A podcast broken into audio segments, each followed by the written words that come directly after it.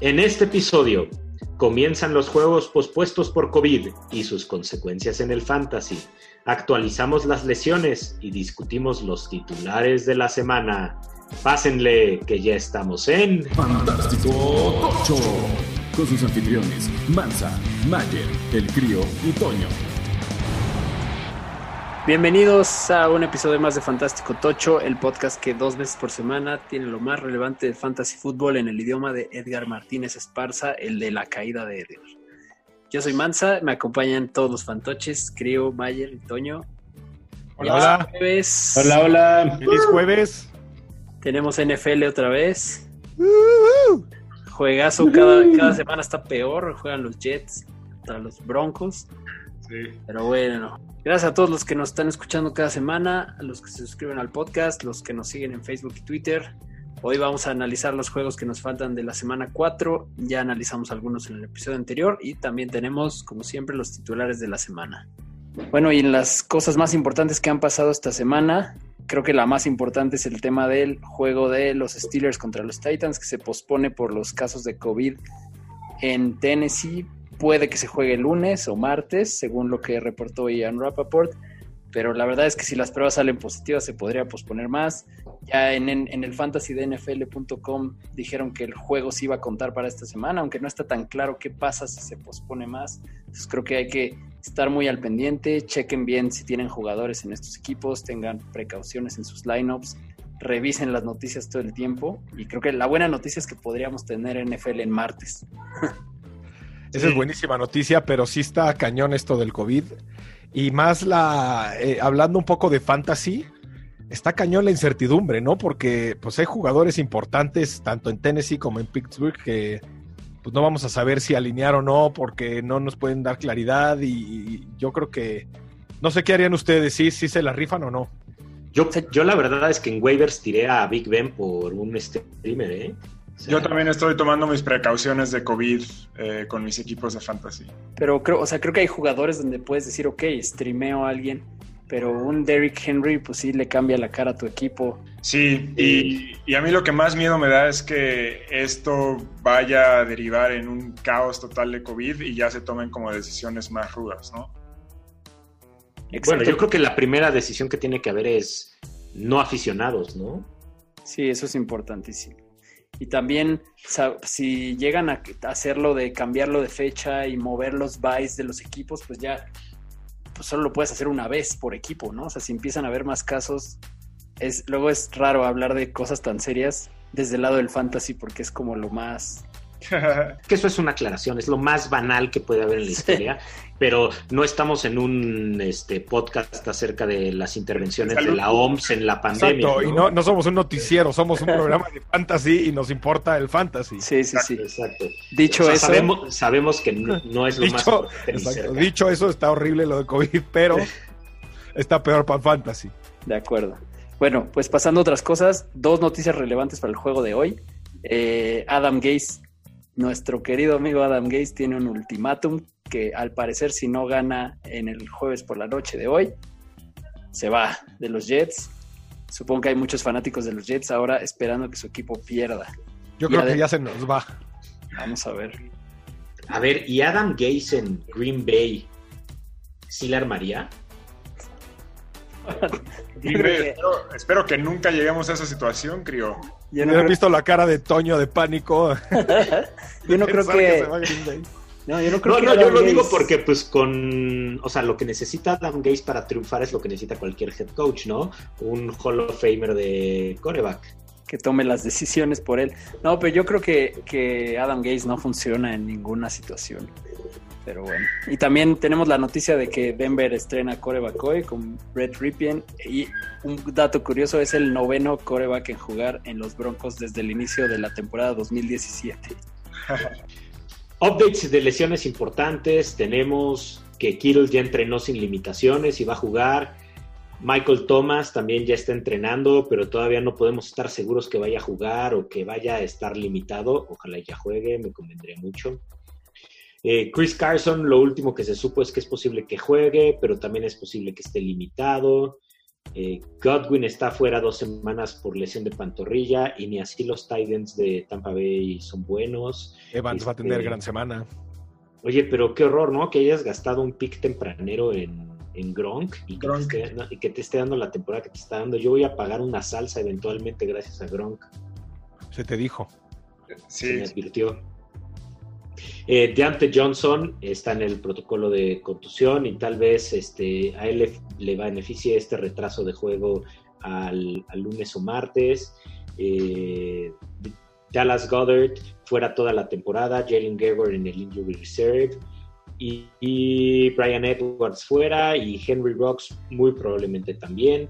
Eso vuelve muy interesante a Hunter Renfrow y a Darren Waller, a Nelson Aguilar. Eh, eh, eh, el fue bueno cuando Carson Wentz era bueno, cuando Nick Foles era bueno. Eh, Lev Bell, semana cinco se supone que vuelve y es posible que para entonces no esté Adam Gase y eso lo hace muy interesante. Y eso es todo de las noticias de esta semana. Muy bien, pues vamos a los juegos. Vámonos. Los juegos que vienen. Empezamos con Cleveland visitando el mundo de Jerry Jones, es decir, a los Vaqueros de Dallas. Y vamos a empezar con, con los cafés. Los Browns están arriba de quinientos por primera vez desde dos mil catorce. Esta es una estadística de lo más triste, pero por favor consideren que estamos hablando de los Browns. Ese no es el único hito histórico que, que consiguieron esta semana. Eh... También la otra cosa relevante que pasó fue que Nick Chubb fue el primer jugador de Cleveland en correr más de cien yardas y tener más de dos touchdowns en dos partidos consecutivos desde mil novecientos sesenta y siete. Así que dos cosas que festejar ahí.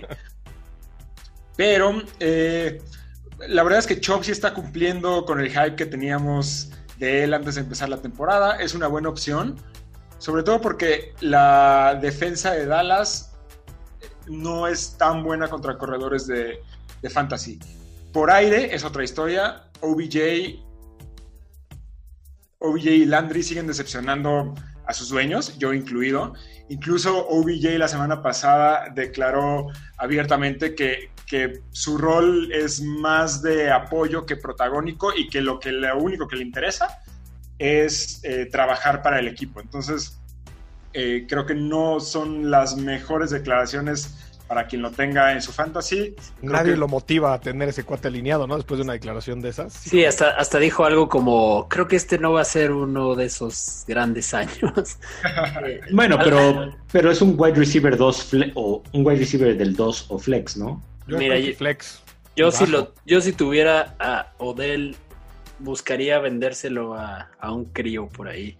O alguien que todavía le tenga esperanzas. Mira, güey, no existen. Yo lo estoy tratando de mover. yo, yo estoy atoradísimo con Landry. Ahí si lo colocan me aviso. Ah, no, e- e- ese sí es el purgatorio, ¿no? Sí, no. Ese es indiscutible Chubb, ¿no? Ese es running back uno y va sí. con todo. Oigan, y hablando de, de Dallas, creo que Dallas en el mundo del fantasy sobre todo sigue siendo una excelente opción en casi todos sus componentes a la ofensiva, lo comentábamos en, eh, en el episodio del, del lunes. Dak viene de pasar para casi quinientas yardas contra Seattle y repartió la producción eh, de manera bastante eh, un poco para cada quien, ¿no? Si les dijera que la semana pasada un receptor de Dallas tuvo dos touchdowns y veintidós puntos de fantasy, nadie hubiera pronosticado que, que este receptor no era Gallup o Cooper o incluso CeeDee Lamb, pero no, fue Cedric Wilson abriendo todavía más opciones en una ofensiva muy bien armada, muy peligrosa, con muchísimas, con muchísimas opciones. Y de todas maneras hubo un muy buen botín para eh, Gallup y para el ala cerrada Schultz, que ya está cachando pases. Al principio tenía un rol mucho más como, como eh, para bloquear, pero derivado de lo que ha pasado con las alas cerradas en Dallas está como teniendo más relevancia por aire. y seguramente podremos esperar lo mismo para, para este partido en cuanto a la ofensiva de, de Dallas, que sigue estando con todo. Ya urgía, ¿no?, que se despertara Gallup. Habíamos apostado mucho por él, no había hecho nada. Por fin empezaron a repartirle el balón. Como bien nos dijeron, pases largos, es buenísimo para descolgarse. Esperemos que lo sigan usando y, y pues sí, como dices, yo creo que esos tres receptores que mencionaste, Gallup, Cooper o, o Lamb, ambos son alineables. Eh, yo miré un poquito más por Gallup como flex porque corres el riesgo de, del pase largo, ¿no? Los demás tienen un poco más de volumen. Y habrá, que, y habrá que ver cómo le va a Dallas en juegos más cerrados, ¿no? Porque han tenido juegos de muchísimos puntos, suficientes para repartirle a todo ese arsenal, pero ¿qué va a pasar en juegos más cerrados donde seguro habrá el que te decepcione, ¿no? Oye, pero lo impresionante es que Dallas no ha jugado ni contra Washington. Bueno, no es impresionante porque vamos en la semana tres. Ni contra Washington, ni contra Gigantes, ni contra Philly. Entonces, ahí va a haber, bueno, sobre todo contra Washington y contra Gigantes va a haber mucho que dar. Y pues si tienes a algún receptor de Dallas, pues, tenlo ahí en la banca porque cuando tengas esos matchups te va a ir muy bien. Sí, pueden ser muy buenos flex. Sí, oigan, ¿y Cedric Wilson es una buena opción para agarrar en waivers o creen que fue llamarada de petate? Híjoles, es que reparte muchísimo. Son demasiados en qué repartir. Y justo por lo mismo que dijiste, y además mencionaste tres targets importantes que son Gallup, eh, Cooper y CeeDee Lamb. Y, y meter un cuarto, como que quererlo meter en ese volumen otra vez, yo creo que está difícil. Valdría la pena tenerlo en watchlist, eso sí, por si se repite. Sí, es, o sea, es que es como lo que decíamos en el episodio anterior. Esta semana hubo muchos receptores de varios equipos, como Dontrell Inman en Washington o el caso de Cedric Wilson, el caso de Andy Isabella, que no son los, los de siempre y que tampoco te puedes fiar a que porque tuvieron un gran juego ya ahora son el importante, ¿no? O sea, tienes que, tal vez si les quieres apostar para tenerlos en tu banca y ver cómo se desarrolla su temporada, está sí, bien. Sí vale la pena meterle un waiver, tenerlo una, un fin de semana en banca, si no lo tiras y buscas algo más. Exacto. Muy bien, pues vamos con los potros contra los osos. La verdad, los Colts se vieron bien contra los Jets. Sí, son los Jets, pero hay cosas que rescatar. El backfield está repartido, pero Jonathan Taylor queda claro que es un crack y lo tienes que alinear siempre y que conforme avance la temporada le va a ir cada vez mejor, más volumen. Naheem Hines creo que lo consideraría un flex exclusivo para P P R, porque si no, su suelo sí puede ser medio bajo. Rivers creo que no lo alinearía contra Chicago. La gran revelación, ya lo dijimos en waivers el episodio anterior, es Mo Ali Cox, que es un monstruo que conectó muy bien con Rivers, incluso en pases más profundos de los que se imaginaría uno para un tight end tan grandote. T Y. Hilton, una semana más que decepciona, su volumen está bajando, aunque el script en, en Chicago debería favorecer más al pase. Creo que, creo que sí, es, si, si hay algún juego en el que vamos a poder empezar a tener producción de T Y. Hilton es este, porque además está la lesión de Michael Pittman junior que se suma a la de Paris Campbell, lo cual en realidad favorece más al rol del, del slot que se lo dan a Zach Pascal, pero la verdad yo no sé si confiaría mucho en Indianapolis más allá de su defensa, que se está viendo muy bien, sobre todo Xavier Rhodes, que es una máquina de intercepciones, y en Chicago ya también lo dijimos. Oye, pero perdón, regresando a T Y. Hilton, eh, es buena semana para moverlo entonces, ¿no? Para buscar un trade. Pues quién sabe, porque no ha dado, no ha dado nada. O sea, se le han caído los pases. Pero, o sea, creo que tiene, es la semana que tiene upside. Exacto. Pues, si o sea, si, si yo estás... soy el dueño de Odell y alguien me quiere pasar a T Y. Hilton, pues a lo mejor esta semana, o sea, para esta semana acepto el trade, ¿no? ¿De Odell por T Y. Hilton? Está, sí, está, está, está, está medio triste esa, ese trade. Como... Sí, o sea, sí, sí, sí, pero pero sí le tengo más fe a T Y. Hilton que a Odell. La verdad. Sí, yo también. Sí, puede ser. Debería, es que lo lógico es que sí tenga... Es que el, el upside de los dos es igual, pero la probabilidad de que tenga una mejor semana T Y. Hilton es mayor, porque es el que tiene al mejor quarterback, ¿no? Y como, y sí el, este, la ofensiva más lineal. O sea, van a ver... O sea, solo por probabilidad. Digo, está tristísimo el trade, pero... pero sí, sí, sí. Digo, y tristísimo y nostálgico, ¿no? Porque eran este, de los sí. mejores wide receivers hace tres años o dos años. Sí, sí. Eso lo hace más triste, creo. Y bueno, del lado de Chicago, Foles, ya lo dijimos en el pasado, to- toma las riendas del equipo después de muchos osos de Trubisky. Foles salvó el ojos de Chicago. Foles salvó el juego dándole a Atlanta otra cruzazuleada más, pero tampoco se vio tan bien, casi lo interceptan dos veces, a pesar de que salvó el fue- juego y no sé, creo que a, a pesar de que fue el waiver de Toño, lo siento Toño, no sé si me arriesgaría yo a alinear a un quarterback de Chicago contra Xavier Rhodes, por, porque al final pues sí, sí es, sí es probable que lo intercepten alguna vez, no sé, lo que sí, el techo de Allen Robinson mejora mucho, a él sí que lo alinearía. De hecho, creo que es el start of the week de alguien. Spoiler. Eh, a David Montgomery también lo alinearía, que aunque no ha anotado touchdown, con la lesión de Tariq Cohen, pues se vuelve el rey de las oportunidades. Va a tener mucho volumen. Jimmy Graham también, ya lo dijimos, se vuelve relevante. Pero contra la defensa de Indianapolis, en esta semana buscaría otro tight end, tal vez. Sí. A mí, Perdón, me, a mí me da desconfianza Foles. O sea, el año pasado no pudo banquear a Gardner.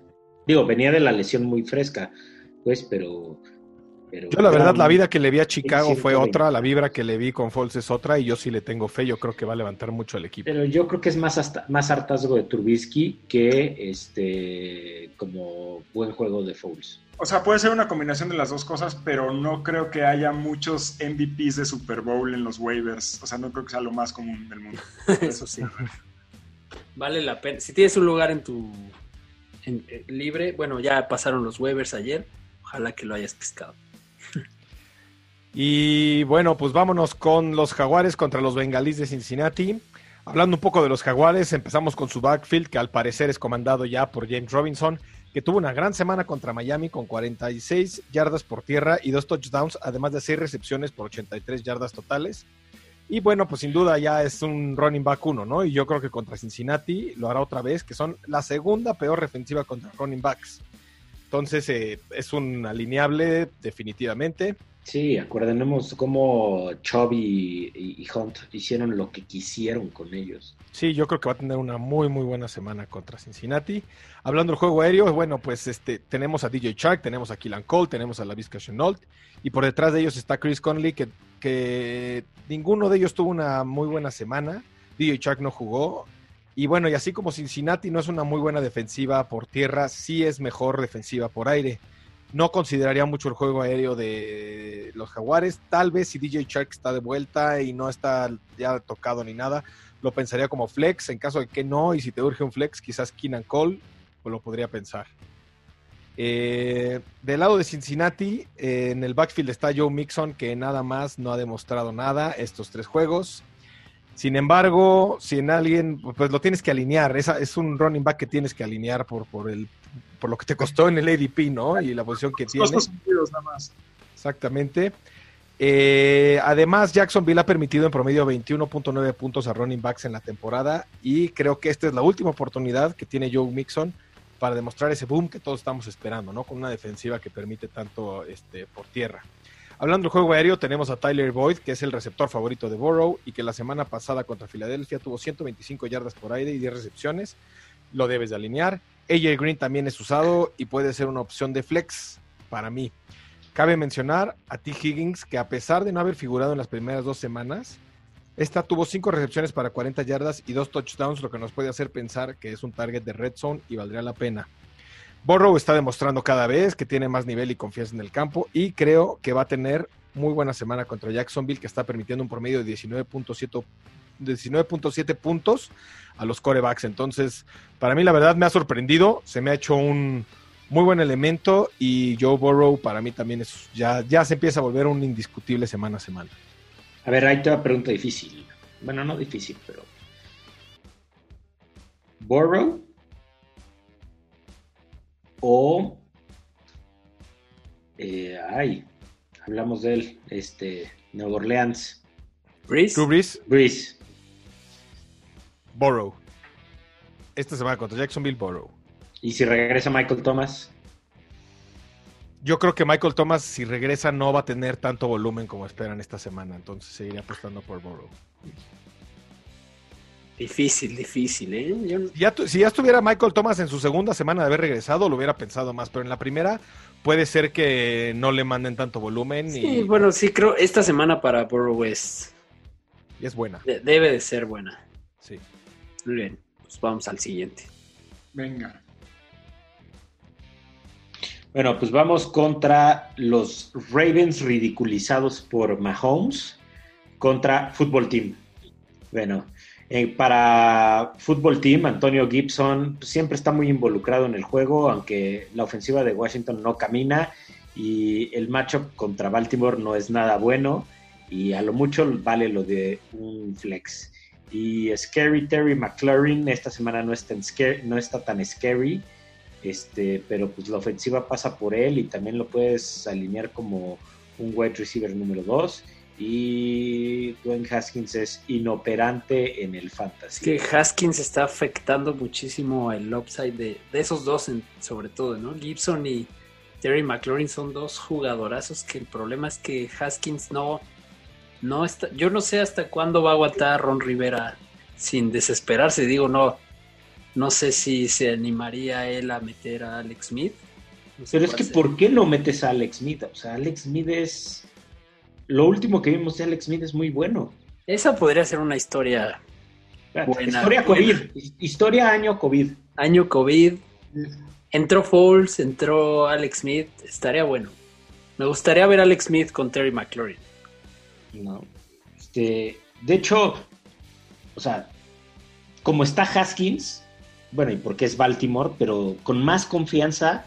alineas a la defensiva de, de, de Baltimore, porque va a haber balones sueltos y va a haber intercepciones y va a haber cosas de Washington, sí. ¿No? Sí, de hecho lo platica, de hecho el domingo lo platicábamos, ¿no? Que nunca ha habido ninguna jugada más Washington contra Cleveland como un una intercepción que llega a lejos y hace fumble, pero se les va al equipo que podría recuperarlo y lo recupera el El otro fue, o sea, jugada más Washington contra Browns no puede haber. Y bueno, a ver, Baltimore viene dolido y pues va a sacar el F U A contra, contra Washington, ¿no? Y además, si llegara a jugar Chase Young, o sea, el defensivo de Washington, va a jugar tocado, entonces también la línea defensiva va a ser agua. No, y además entonces, Baltimore pues, no hizo nada contra Kansas City, ¿eh? O sea, la no, verdad no, es que, no, más, hablando de no. fantasy, no hizo nada. Pero entonces van a sacar el F U A y exacto, vas con Marquise Brown, van, con Mark Andrews, cool. con Lamar, J K Dobbins, inclusive, inclusive con, pues no sé si con no Dobbins o con Ingram. Este, yo todavía soy más creyente de Ingram que de Dobbins, este, y más porque si es el corredor principal de Baltimore, pues lo tienes que usar, ¿no? Porque, porque van a ir arriba y porque lo van a usar y garbage time. Y además te salió barato en el draft. Lo puedes flexear sin problema. Sí, claro. Muy bien. Pues vamos a Arizona contra Carolina. Eh, yo tengo una teoría. De ¿Qué es lo que está impidiendo que Kenyan Drake explote? Si ha tenido matchups muy buenos para corredores, como Detroit la semana pasada, que hasta lo teníamos de titular de la semana y en todos lados lo tenían como Start of the Week. Creo que la respuesta es Kyler Murray, que se está convirtiendo en el mejor running back del equipo, sobre todo en la zona roja. Murray, a pesar de las intercepciones que está teniendo, está salvando los juegos con todo lo que está corriendo. De todos modos, este debe ser un gran juego para ambos en teoría, porque es Carolina, que ya sabemos que le da muchísimos puntos a los corredores. Entonces creo que tanto a Murray como Drake los debes de alinear. Eh, Yo creo que ambos se van a llevar un touchdown, ¿eh? En este juego. Vamos a ver. Yo también esperaría que, que sí, que por fin empecemos a ver a Drake pagando lo que la gente dio por él en los drafts. De hecho, Drake ya tuiteó algo así de, si creen que, la semana pasada, ¿no? Antes de la anterior dijo, si creen que los estoy decepcionando en fantasy, hagan un trade y hagan feliz a alguien más. Ah, eso me gusta. Ah, qué buen teaser. Entonces, bueno... El, eh, también en Arizona, Hopkins ya sabemos que lo alinea siempre. Isabella empieza a verse como un buen flex, sobre todo porque Kirk está lesionado y porque Fitzgerald pues es un viejito también. Es riesgo COVID, ¿no? Y es riesgo COVID, población de riesgo. Del lado de Carolina, Carolina está teniendo que pasar más con la falta de McCaffrey. Seguramente en este juego van a ir detrás del marcador, por lo que Teddy Bridgewater no se me hace un mal streamer esta semana. Si alguien está ahí necesitado de quarterback, D J Moore ha decepcionado a varios, incluido Toño, que está muy triste. Sí. Pero la, la verdad es que los Chargers la semana pasada estuvieron encima de D J Moore, no lo dejaban hacer nada. Y las Panteras se vieron obligadas a pasar, a, a no pasar tanto en ese juego por el, por el script del juego. Yo creo que ahora contra Arizona va a ser otra historia. Esperemos mucho más juego aéreo para D J Moore y Robbie Anderson, tipo Detroit Kenny G la semana pasada. Eh, creo que Robbie Anderson es otra de las pruebas de que Adam Gase le quita el alma a los jugadores, porque cuando estuvo en los Jets, pues no, o sea, se volvía como un, se volvía relevante en algunos juegos. Creo que ahora que salió de ahí ya está explotando su talento y se volvió el claro receptor dos de este equipo, a veces haciendo hasta más puntos que D J Moore. La línea ofensiva de Carolina es de lo poco bueno que tiene, sobre todo al abrir paso a la carrera. Por eso Mike Davis, que es el, el suplente de McCaffrey por estas semanas que no esté jugando, creo que lo puedes alinear con confianza, sobre todo en ligas P P R, por todo el volumen de pase que tiene. Sí, lo usan muchísimo en el juego aéreo. Yo creo que va a tener muy buena semana, más en P P R. Tienes toda la razón. La Bien. Hora de Josh Allen. Vámonos. Vámonos con Bills contra Raiders. Vamos a empezar a hablar de mis, como ustedes todos saben, mis Super Bills, que estuvieron a nada de atlantearla y perder contra los Rams, que tenía, llevaban una gran ventaja. Sin embargo, lograron llevarse la W. Eh, un poquito hablando del backfield, Devin Singletary tuvo casi toda la carga, ya que Moss estaba lesionado, y no lo hizo nada mal. Tuvo setenta y una yardas por tierra, cincuenta yardas por aire, para dar una esperanza a este backfield que se veía perdido. A mí me gustó mucho más como lo vi, nada más con Singletary demostraron mucho más confianza, y además la defensiva de los Rams es una defensiva fuerte, entonces eh, creo que ya va encontrando su camino el backfield. Quizás este Singletary todavía tengo mis reservas como flex contra los, los Raiders, que permiten en promedio treinta punto cuatro puntos a la posición. Hablando del juego de Dios, está Stephon Diggs, que tuvo cuatro recepciones para cuarenta y nueve yardas y un touchdown, lo que hizo que fuera relevante en fantasy. Cole Beasley, por el otro lado, tuvo un gran juego con seis recepciones para seis, cien yardas. Bien nos decía el crío que a él le gustaba mal, más Cole Beasley que, que John Brown, y yo también creo, después de ver este juego, que sí lo van a estar usando más. Además, John Brown está tocado. El que llamó más la atención fue el Tyler, Tyler Croft, que fue muy buen target para Red Zone y tuvo dos touchdowns. Vale la pena tenerlo en watch list únicamente, no lo estamos diciendo que se vaya a waivers todavía ni nada, pero puede ser que se vuelva tendencia en Red Zone para Josh Allen. Eh... Hablando un poquito más de, del juego aéreo, bueno, pues Diggs, Beasley, yo creo que los tienes que alinear. Brown, hay que ver cómo, cómo sigue, ¿no? Y bueno, hoy vamos a pasar a hablar de Josh Allen, nuestro pastor, que estuvo imparable, la verdad. Se debe de alinear sí o sí. Aprendimos por la mala nosotros que dejarlo sentado no es una buena idea. Tuvo trescientas once oh, sí. yardas por aire y cuatro touchdowns, acompañado de un touchdown más por tierra. Eh, aunque los Raiders permiten únicamente en promedio dieciséis punto ocho puntos a la posición, o sea, es una defensiva media contra quarterbacks, yo creo que va a tener una buena semana. La verdad es que si algo nos ha enseñado Josh Allen es que si lo tienes, no lo sientes, ¿no? Hablando un poco de los Raiders, en el backfield estuvo Josh Jacobs, que no tuvo su mejor juego ya que estaba tocado y sin embargo logró setenta y una yardas por tierra, doce por aire. Es alguien que no se debe sentar contra Buffalo, que la verdad no es la mejor defensiva contra el juego, contra la carrera. Así que va a tener un juego decente. Eh, hablando del juego aéreo, la semana pasada sorprendió Hunter Renfrow con seis recepciones para ochenta y cuatro yardas y un touchdown. Y por detrás de él estuvieron Fo- Foster Moreau, que es el tight end dos, y Bryan Edwards, que no demostraron nada del otro mundo. Trataría de no meterme aún con el juego aéreo de Raiders, a pesar de la buena semana que tuvo Renfrow, ha sido poco constante. Henry Rocks sigue fuera y esto hace interesante a Renfrow, pero yo lo haría con cautela, no vaya a ser que no tenga una semana como, como la que tuvo la pasada. Además, la defensiva de los Bills sí es buena contra aire. Derek Carr es un quarterback decente, sin embargo no lo usaría tampoco contra los Bills.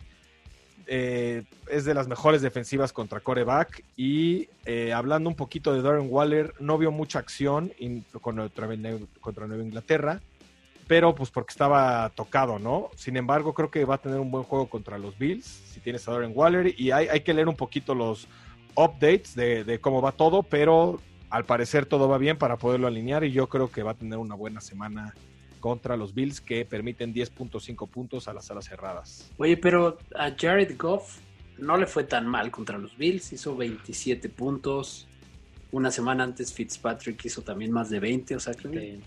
Tampoco es tan mal por, macho por, para por, Derek Carr. Por eso fue mi waiver, claro. O sea, lo que pasa es que también los Bills van dos semanas que casi la halconean, ¿no? Entonces... Pero tienes, exacto, tienes esa ventaja que si, que si estás viendo la tendencia de los Bills de empezarla a halconear, pues quizás sí te da un, un buen... O sea, al principio veías el juego y decías, Jared Goff no va a hacer nada, es una basura, y, y de repente levantó... Es igual que Fitzpatrick, es que ya los Bills ya están entrando a esa categoría de equipos que hacen un montón de puntos, pero permiten un montón de puntos también y ganan en partidos de, de muchos, muchos puntos. Sí, en shootouts. Entonces... se empieza a volver interesante también alinear al, al quarterback que va contra ellos. Sé que están las intercepciones y demás, pero no sé, Jared Goff salvó el día muy bien, hizo veintisiete punto veinte puntos. Pues bueno, si, si, si ustedes consideran y si nuestros fantoches consideran, quizás debe quedarse buena opción. Yo, mira, en lo personal, no lo haría. La realidad es que las armas de Goff son mucho mejores, o tan siquiera están, no mucho mejores, pero están más enteras que las armas. Sí, eso sí. Sí, tiene, tiene con qué salvar más un juego Jared Goff. Que... Y también la tenía Fitzpatrick, ¿eh? Que lo que tienen ahorita... Ay, sí, no estoy de acuerdo. No, como no, con, con este Gesicki. Gesicki y con Parker. Pero pues Darren Waller, este Henry Rocks... Pero hay que ver, hay que ver, por eso digo, depende mucho de cómo esté Darren Hunter Waller. Yo creo. O sea, a ver, si yo soy el dueño de Philip Rivers, ¿a poco no prefieres a Carter? Sí. Tienes razón en ese punto. ¿No? Okay. Pero yo no creo que mucha gente sea el dueño de Philip Rivers, creo. creo, que, creo que está libre como en el ochenta por ciento, algo así. Pero bueno, vámonos al siguiente. Bueno, eh, Patriotas contra Jefes. Un over-under de cincuenta y cuatro puntotes, en donde los Jefes son favoritos por siete. Y bueno, con los Patriotas, este, Sonny Michel tuvo un partidazo, esa no es su realidad, y no lo va a hacer en contra de los Jefes. Eh, hay que monitorear la presencia de James White, porque eso le va a quitar a Sonny Michel de carga, pero muy importante más que James White, le va a quita, quitar valor a Burkhead. No creo que tenga tantas este, yardas por tierra, ni sea tan utilizado en la end zone. Edelman debe de ser confiable con un wide receiver dos y Nakil Harry para flex, y creo que esta es la semana en la que dejas a Cam en la banca. Ya aprendimos. No, te voy a decir que, a ver, ya vimos que Kansas se fregó a Deshaun Watson. En la Lamar también. Ay, y ya vimos el lunes cómo se fregó a Lamar, y la verdad es que son dos quarterbacks tipo Cam, entonces... y con mejores armas que las que tienen los Patriots, entonces... Pero ¿sabes quién sí pudo con los Chiefs? Justin Herbert, el novatazo. El novatazo pero, los hizo sudar. Pero es un pocket passer. Sí. Es un pocket passer. Sí, es diferente. De acuerdo. Y, sí, creo a que... ver, no, espérate. Y fue un last... O sea, gracias a ese puncture lung, gracias a ese neumotórax, es el... el, el, el término el, médico. El término médico. O sea, fue algo de último minuto y no estaban preparados para él. Sí, sí, ahí fue la sorpresa, ¿no? Y pues bueno, de Kansas City, ¿qué les digo, no?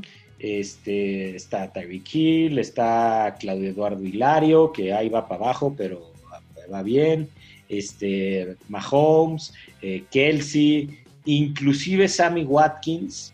Pero tuvo sesenta y dos yardas, o sea, tuvo lo que tuvo fueron siete recepciones, o sea, sí lo están usando más. Fue el que más recepciones tuvo del equipo, lo que pasa es que no tuvo mucho yardaje. Pero sí tuvo siete recepciones, estuvo bien. Michael Hartman sorprendió también, ¿eh? Michael Hartman, Hartman también, pero, pero el volumen... Un touchdown no muy largo, ochenta y una yardas, fue un touchdown muy largo, sí.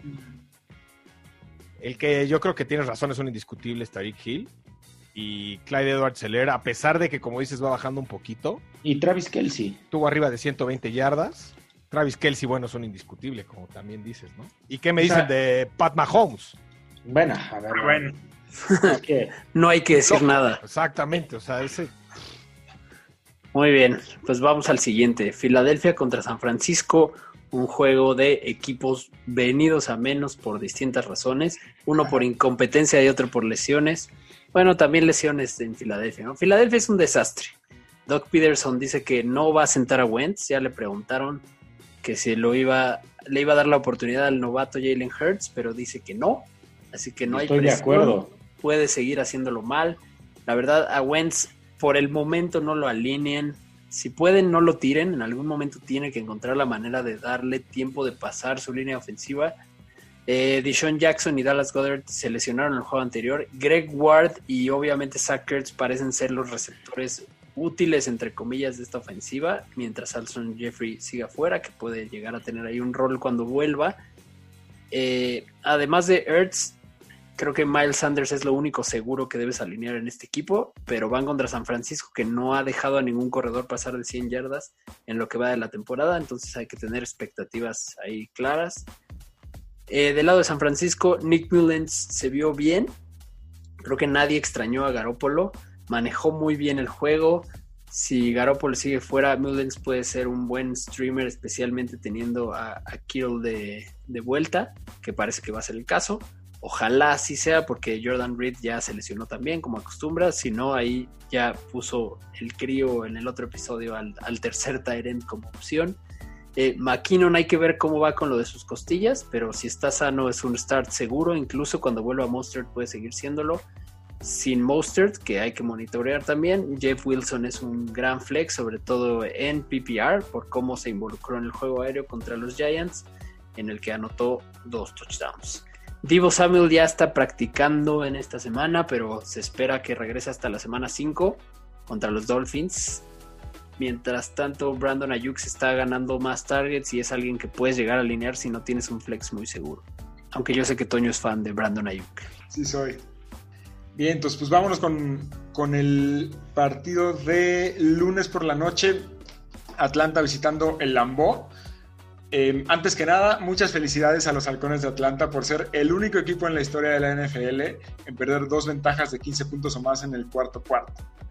Un logro más de los creadores del veintiocho tres del Super Bowl. Y ahora, halconearla.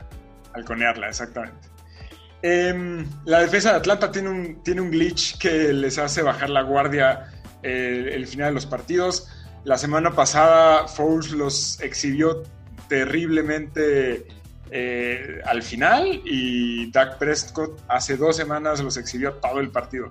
Parecería que Rodgers y los Packers tienen la mesa puesta para repetir otra vez esta historia. Eh, la defensa de Atlanta es la que más puntos da a quarterbacks rivales.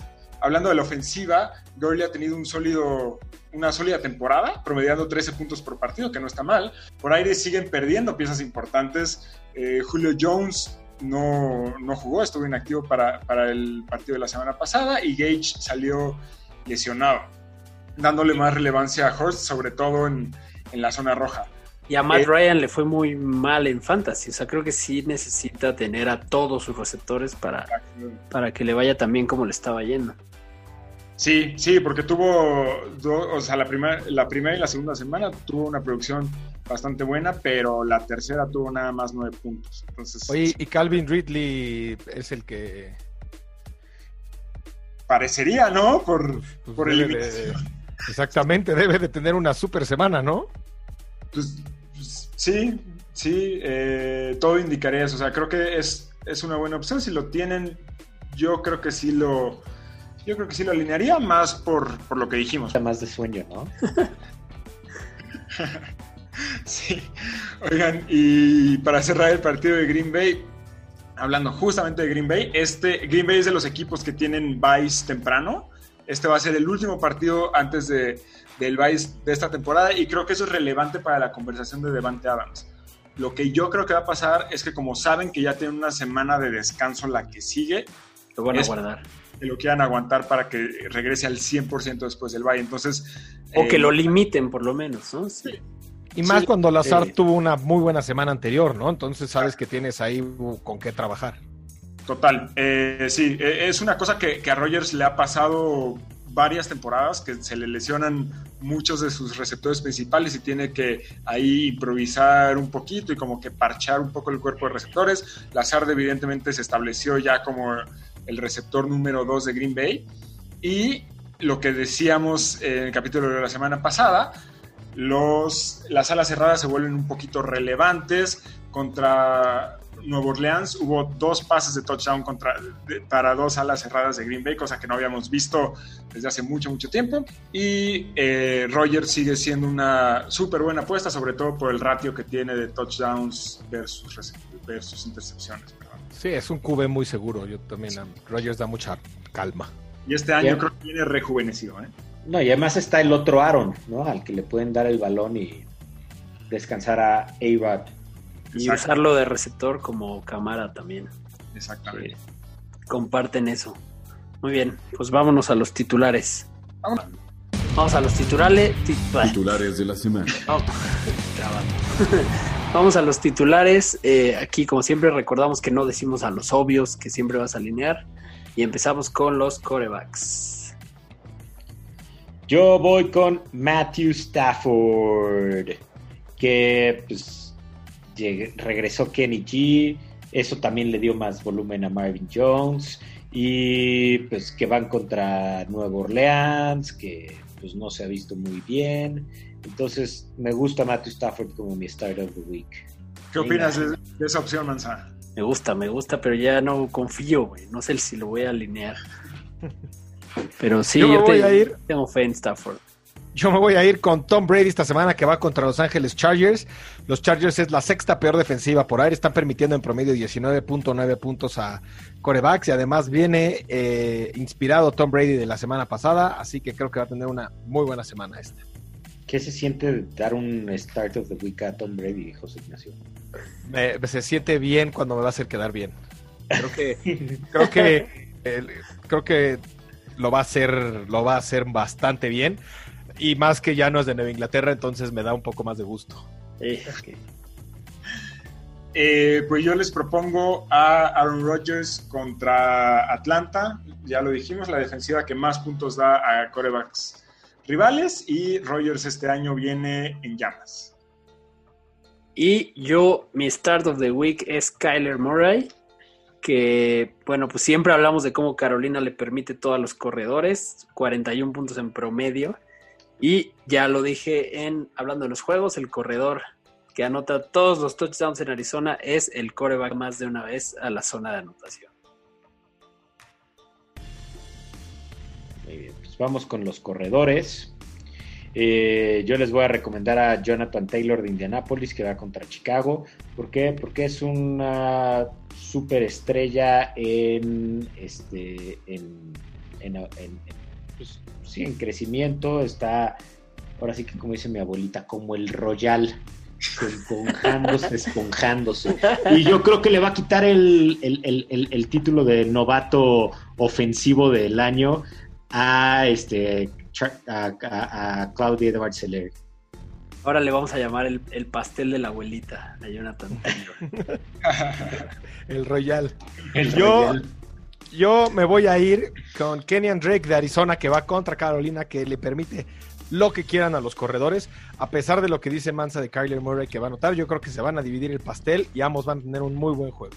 Mayer, te propongo una salsa. A ver, dime. Salsa. Creo que Kyler Murray va a tener más touchdowns por tierra que Kenyan Drake en este juego. Venga, te la tomo porque yo creo que no. ¡Salsa! ¡A ver! Le vamos a dar el empate si empatan. No, pues, no, no, no, no, no, no hay, si, no hay si empate. Si empatan se elimina la salsa. Bueno. Oigan, hay que pagar salsas, ¿no?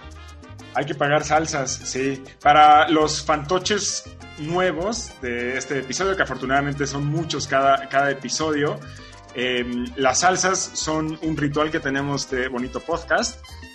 Eh, es una apuesta en la que el perdedor debe de inhalar por la nariz unas gotas de la salsa de su preferencia. Hacemos esto para divertirlos a ustedes, nuestros fantoches amados.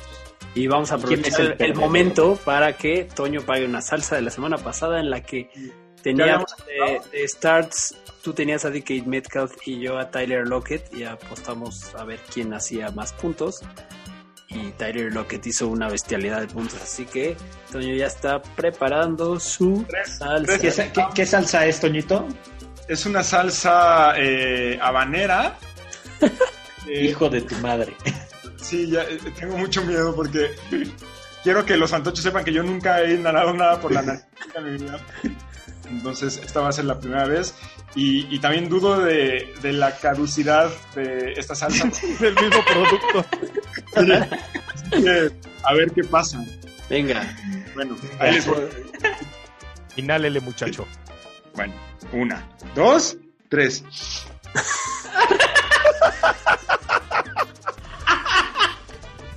Muy bien, muy bien. Y lo mejor es... El efecto retardado. Ay, no. Y ahora con salsa en la nariz, danos a tu a tu running back de la semana. Sí, este, pues yo les voy a yo les voy a recomendar como start of the week a Dalvin Cook de Minnesota, que va contra Houston, que Houston es la, la defensa la defensa número seis en eh, eh, la, la, la sexta defensa que más que más puntos da a corredores. Dalvin Cook viene en llamas, punto cinco puntos de fantasy por partido, entonces creo que tiene todas las de ganar. Vámonos con los wide receivers, creo. No, me falta el mío, me falta el mío. Ah, perdóname, perdóname, Manza. Mi corredor es James Robinson, que pues ya lo vimos la semana pasada eh, pasarle por encima a Miami. Está enrachado, eh, va contra Cincinnati, que son los segundos que más puntos permiten a los corredores, treinta y cinco punto cinco puntos en promedio. Y creo que ahora le toca destruir a los Bengals. Me gusta muchísimo tu Start of the Week. Yo creo que va a ser muy, muy bueno. Muy bien. No creo los treinta puntos que dio esta semana, pero sí me encanta.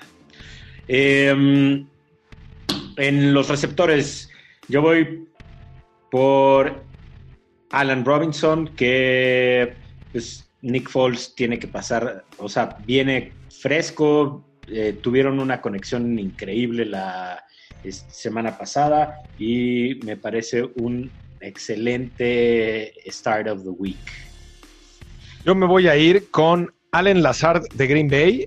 Atlanta es la, defen- la cuarta defensiva que más puntos permite, en promedio a la posición le permite treinta punto veinticinco puntos, y además sabemos que eh, pues la, la halconean, y entonces sí, por eso con o sin Devonta Allen sí, le va a ir bien. Es un buen start. Exactamente, le va a ir bien. Exacto.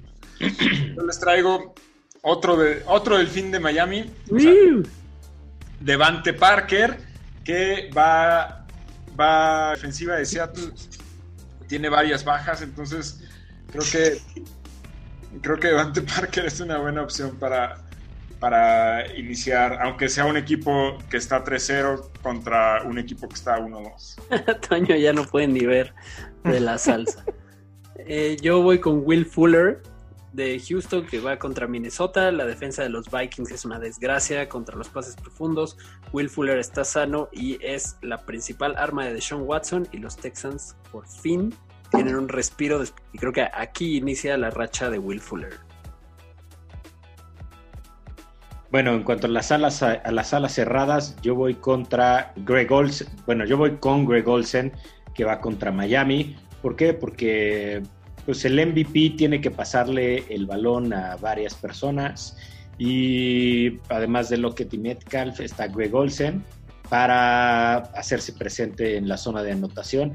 Eh, creo que va a ser un tight end número uno, a lo mejor entre misión. Vas, me dices, date. Venga. Mi start of the week va a ser en la posición de tight end, Tyler Higbee de los Rams. Sé que va contra San Francisco, pero San Francisco no ha tenido matchups realmente desafiantes, digamos, y es por eso que está tan arriba contra esta posición, pero buen nivel Eric Ebron, así que yo creo que va a tener una gran semana contra Tennessee. Buenísimo, pues yo me voy con mi segundo delfín a Seattle, perdón, eh, que... sobre todo en, en producción aérea y en zona roja, que sabemos que a Fitzmagic dos puntos esta semana. Un gran jugador Gesicki. Pues yo voy con T J Hawkinson, que va, va contra Nueva Orleans. A los Santos les ha estado costando mucho trabajo leer a los tight ends, y a pesar del regreso de Kenny Golladay y la disminución de targets que eso representa para Hawkinson, Stafford lo busque mucho y por ahí logre colar algún touchdown. Y con eso creo que terminamos y nos despedimos. No olviden seguir a Fantástico Tocho en Facebook, Twitter e Instagram, donde estaremos publicando la información más relevante del fantasy fútbol. Suscríbanse en Spotify y Apple Podcasts y disfruten el juegazo de hoy. Adiós, los amamos, fantoches. Los Buen jueves. Gracias por acompañarnos en un episodio más de Fantástico Tocho. No olvides suscribirte en Spotify o Apple Podcasts y seguirnos en Facebook y Twitter.